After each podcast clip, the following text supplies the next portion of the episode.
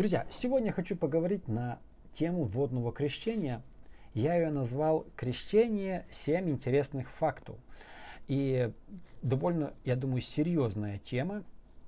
И на эту тему водного крещения идет много споров. Особенно сейчас. Раньше не было споров. Как-то мы все понимали водное крещение одинаково. Баптисты, пятидесятники, харизматы. Но в последнее время начинается брожение. Вообще, мне кажется, в последнее время разные ложные доктрины начинают атаковать церковь. И поэтому сегодня я хочу поговорить немножко на богословскую такую тему. Водное крещение, 7 фактов или 7 истин, которые мы должны знать и ни в коем случае не уступать от них. Потому что действительно католики смотрят на крещение по-своему. Православные по-своему, лютеране по-своему, баптисты по-своему. Да? Кто что. Те крестят детей. Те крестят взрослых. Вы знаете, что больше половины всех христиан крестят детей. Те кропят, те там погружают, те говорят, что нужно пройти в начале курсы, те крестят сразу. Кто может крестить? Священнослужитель или просто человек, группа порядка? Есть столько разных, вы знаете, вопросов на эту тему. И я попытаюсь сегодня вкратце дать несколько ответов, по крайней мере, разобрать 7 таких разных вещей, которые касаются водного крещения. Первое, простое. Водное крещение должен принимать каждый христианин. В Деянии написано 2:38. Петр же сказал им: покайтесь и докрестится каждый из вас во имя Иисуса Христа для прощения грехов. Кто-то скажет, это понятно, что должен каждый креститься. Не совсем понятно. Смотрите, некоторые деноминации. Армия спасения. Довольно знаменитая протестантская деноминация. Мы сегодня имеем магазины «Армия спасения». А раньше, что была деноминация очень крупная. Квакеры. Это же было большое пробуждение в Англии. Очень серьезное пробуждение. Этот Джон Фокс. Вот в Портленде есть университет за Портлендом Джон Фокс. Да? То есть это очень мощное было раньше тоже движение. В Квакере вообще были мощные. Они говорили на иных языках. Они просто евангелизировали всю Англию и Америку. Это было очень мощное движение. К примеру, эти два движения, что квакеры, что армия спасения, они считают, что для спасения нашего нужны только духовные перемены, а никакие физические атрибуты или подтверждения не нужны. Например, квакеры и армия спасения, они не принимают водного крещения, не принимают хлебопреломления, у них нет рукоположения, нет венчания.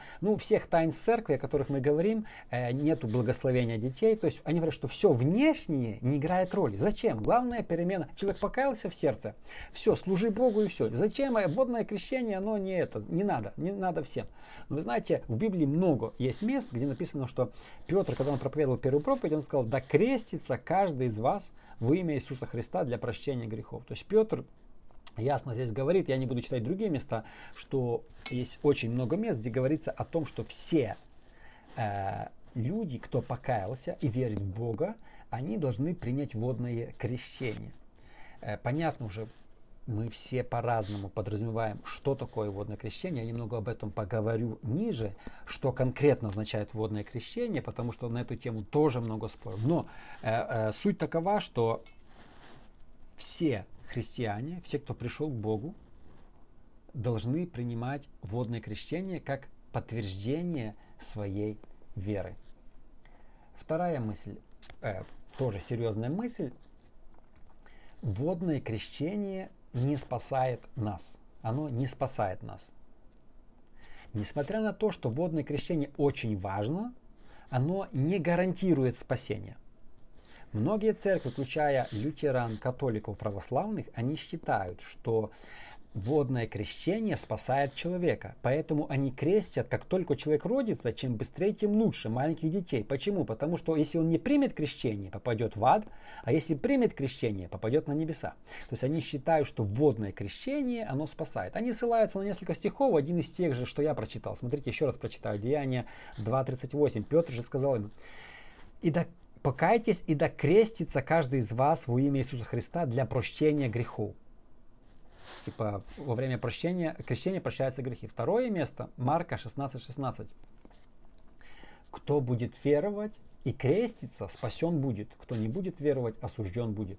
То есть мы видим, что здесь Марк пишет, что как будто бы кто будет веровать и креститься, спасен будет. Как будто бы Марк намекает, что крещение гарантирует спасение. Другими словами, если человек принял крещение, ему гарантировано спасение, он же может ничего больше не делать, все, он идет на небеса. Главное, что он принял водное крещение. Но это не совсем так. Мы, конечно же, не армия спасения и не квакеры, но мы где-то посередине. Да? Водное крещение важно, но главнее это вера. Написано в Марка, кто будет веровать и креститься. То есть вера главное, крещение последствие или подтверждение веры. Но главное это вера. Смотрите, кто будет веровать и креститься, спасен будет. То есть веровать состояние сердца, крещение, подтверждение веры, тот будет спасен. Помните, когда этот вельможа ехал эфиопский и встретил Филиппа, он говорит, вот вода, что препятствует мне креститься? И ему Филипп говорит, если веришь от всего сердца, то можно. Он говорит, верую, что Иисус Христос есть Сын Божий. И написано, остановились и пошли они в водоем принимать крещение. Сразу же, да? Кстати, очень интересный стих, что здесь мы видим водное крещение приняли сразу в тот же день, как человек покаялся. Недавно здесь в Ванкувере я был, Шон приезжал такой певец, и он евангелизацию делал месяц назад, наверное, может меньше, не помню, примерно. Пели, было, может, пару человек. И он говорит в конце, кто хочет принять водное крещение, поднимите руку. Подняла там толпа человек, не знаю сколько, ну может 50. Говорит, ну идите в другую сторону, к Колумбии, и там будете принимать водное крещение. Пошли они туда, я тоже решил пойти посмотреть. И все, люди подходят, и в трех словах им эти наставники объясняют, что такое крещение, и сразу в воду. То есть те, кто покаялись, через 5 минут водное крещение. Я заснял это все на видео и выставил в Инстаграм и Фейсбук. И мне начало писать много людей, много. Типа, а нельзя крестить сразу людей. Нужно в Библии написано их вначале научить. Как идите, научите все народы, крестя их в имя Отца, Сына и Святого Духа. Научить вначале. Ну, я отвечаю, подождите. Ну, во-первых, это же не я делаю крещение. Это я просто заснял посторонних людей. Во-вторых, ну почему нельзя? Почему нельзя? Смотрите, что такое перемены в жизни человека? Перемены наступают моментально. Человека, христианина, нельзя научить чему-то, если его Бог не научит сам. Например, когда я был пастором церкви, много раз, когда человек пьет или курит, ты ему говоришь, пить нельзя. Он понимает и втихаря продолжает пить. Я помню, один человек уже был верующий где-то 6 лет, и потом у него выпала пачка сигарет. Все были шокированы, я в том числе. Он говорит, ну понимаете, время от времени я срываюсь. С другой стороны, я помню, эту историю рассказывал много раз, но повторю, просто она настолько иллюстрирует это все. Когда покаялся мой дед, он был неверующим, вообще неверующим человеком. Мой вообще дед был один из основателей пятидесятничества в Польше и Украине западной. Он шел на служение к пятидесятникам, хотел их разогнать. Он был злой, он курил тютюн, у него была трубка. И он пришел, и тут кто-то ему дал сборник, он начал петь. В конце служения он покаялся. Смотрите, когда он вышел со служения, он сразу выбросил трубку. Никто ему не говорил. Перестал кричать на жену, перестал там материться матом.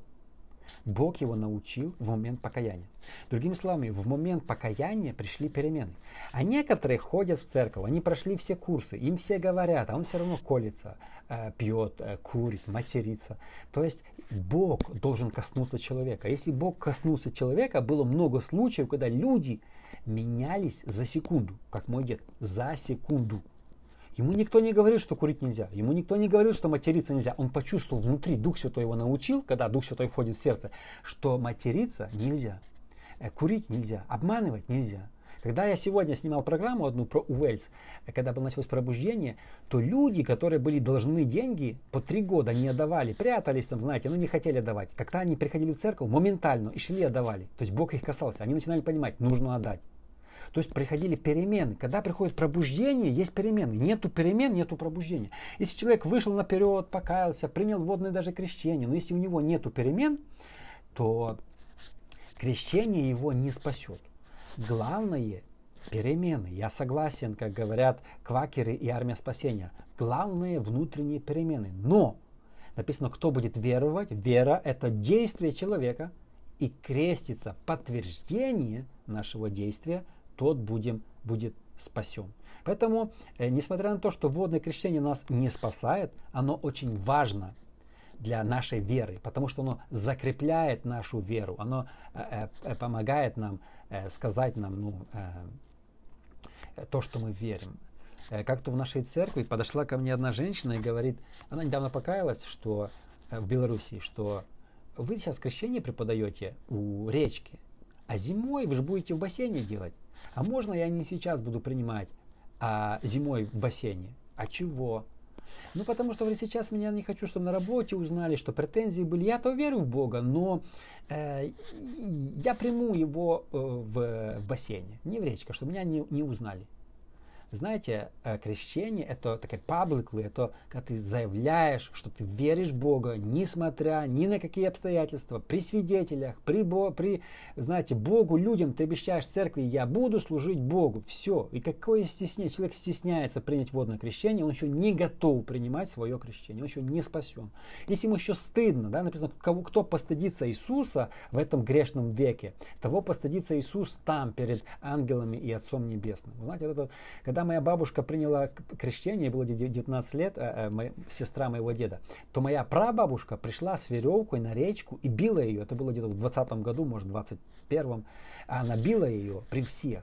Но моя бабушка не отказалась, не отреклась, не стеснялась. Их тогда гнали, били. Они принимали крещение, не прятались, как сегодня многие. Знаете, такие пушинки, христиане-пушинки. Ну, я то, я сё.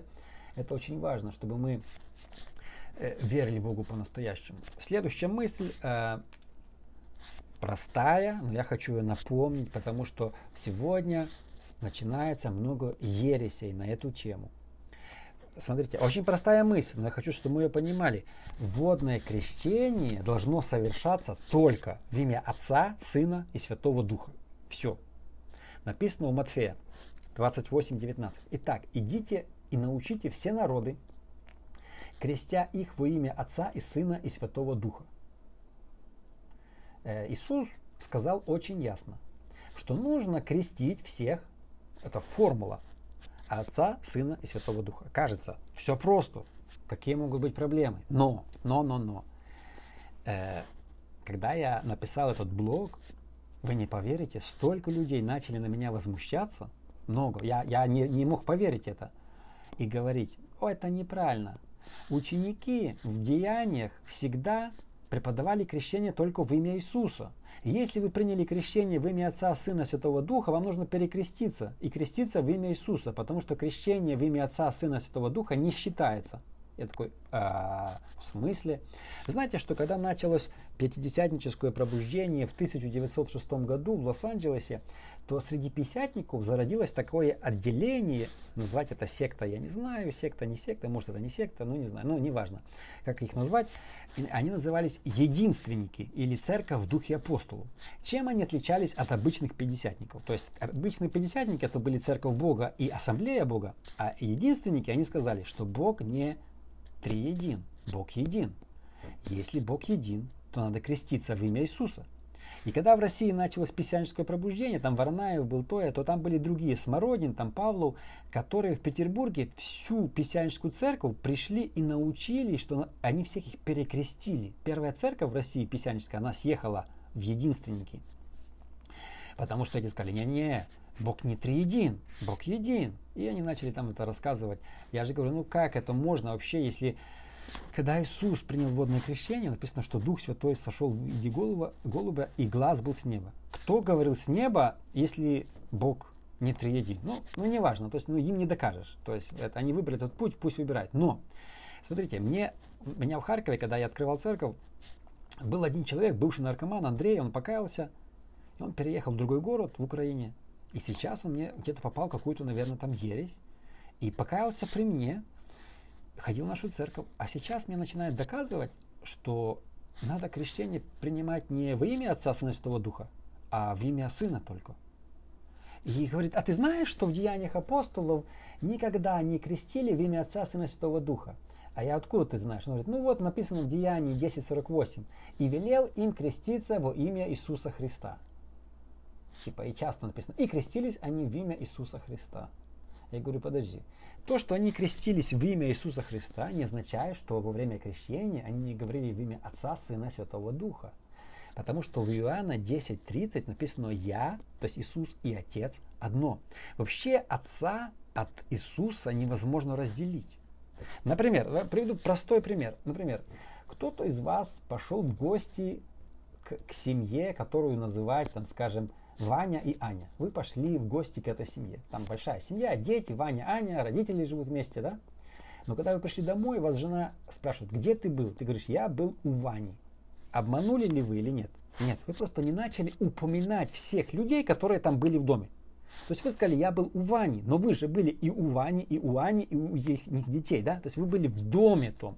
Но вы, когда пришли домой, вы сказали, я был у Вани, вы тоже, мы так разговариваем. Так и там, я думаю, почему Петр сказал, и да крестится во имя Иисуса. Это он сказал Корнилию, да, крестится во имя Иисуса.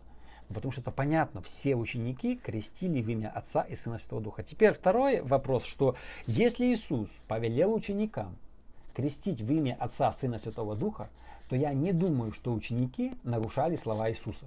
Ученики исполняли то, что Иисус им говорил, потому что они слышали, Матфей это записал, и они все знали формулу крещения. Этот стих из Библии нельзя выкинуть, потому что написано в имя Отца, Сына, Святого Духа. И кажется, такая мелочь, да? Но сегодня, на удивление, очень много людей начали мне писать и возмущаться. Нет, ты неправильно учишь, надо крестить не в имя Отца, Сына, Святого Духа, а в имя Сына только.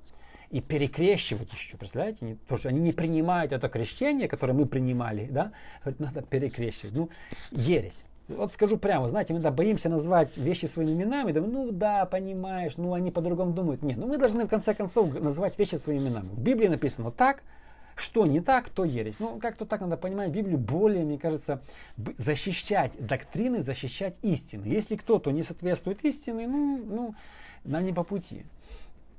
Следующая мысль. Водное крещение должны принимать люди только в зрелом возрасте. Здесь тоже, кажется, все понятно. Да? Мы, как пятидесятники, баптисты, харизматы, принимают в зрелом возрасте. Но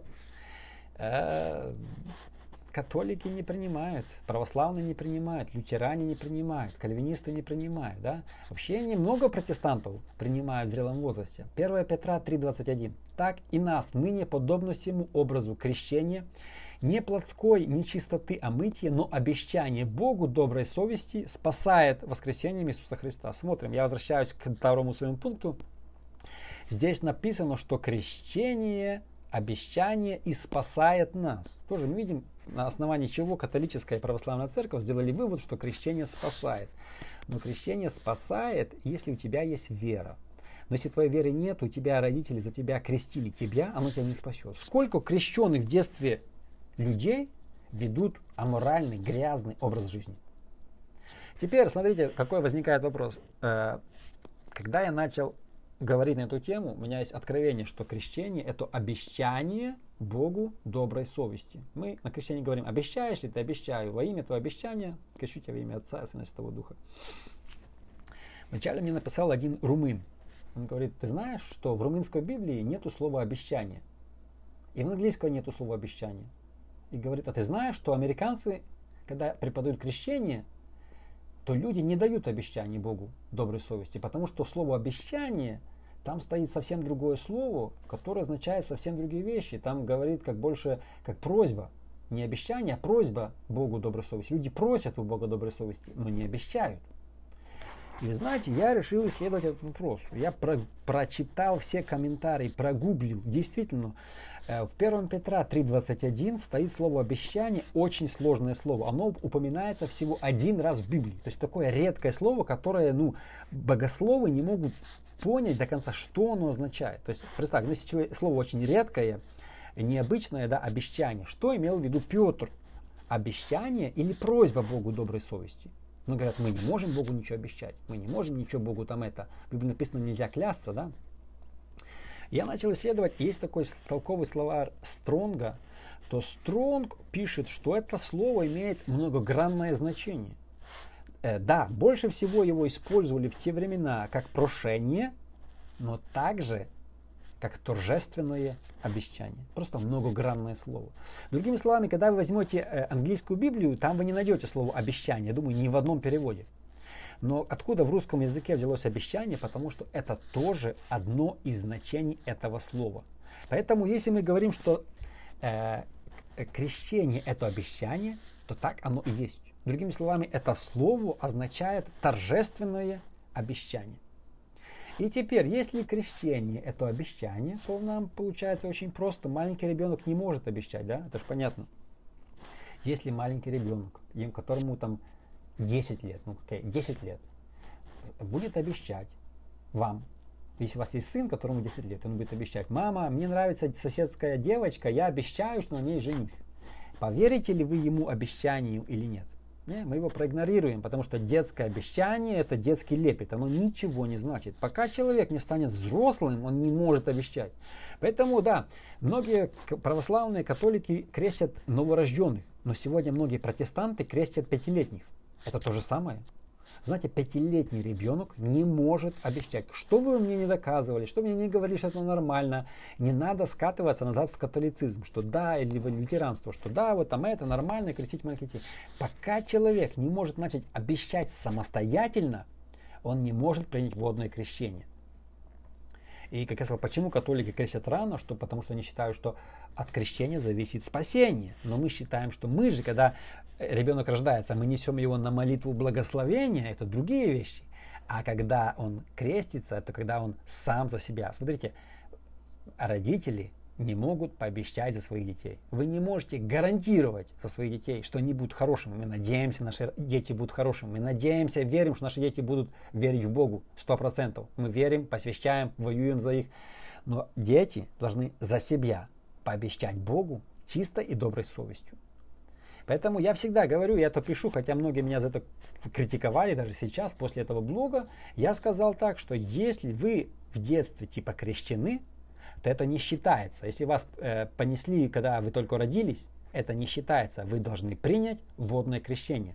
Не перекреститься, как знаете, когда мой дед принял водное крещение, он был крещен в православной церкви, я не был крещен, то все говорили, он перекрещивается, что он делает? Не-не.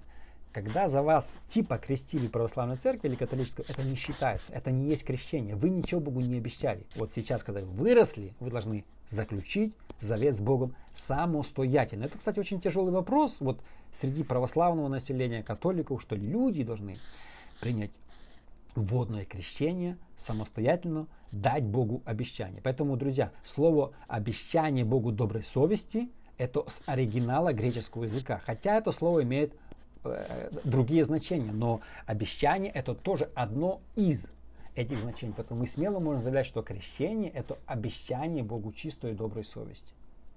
Следующая мысль. Водное крещение должно совершаться только через полное погружение в воду, а не через кропление. Тоже здесь мы видим, что многие так называемые традиционные церкви кропят или там поливают.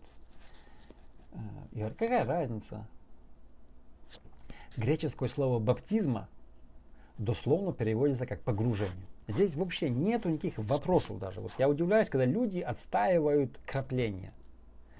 Погружение – это полное... погружение, нам не надо объяснять, что значит погружение. Вот когда человек погрузился, он не окропился. То есть, мне кажется, в окроплении и погружении то разные вещи. Баптизма означает погружение.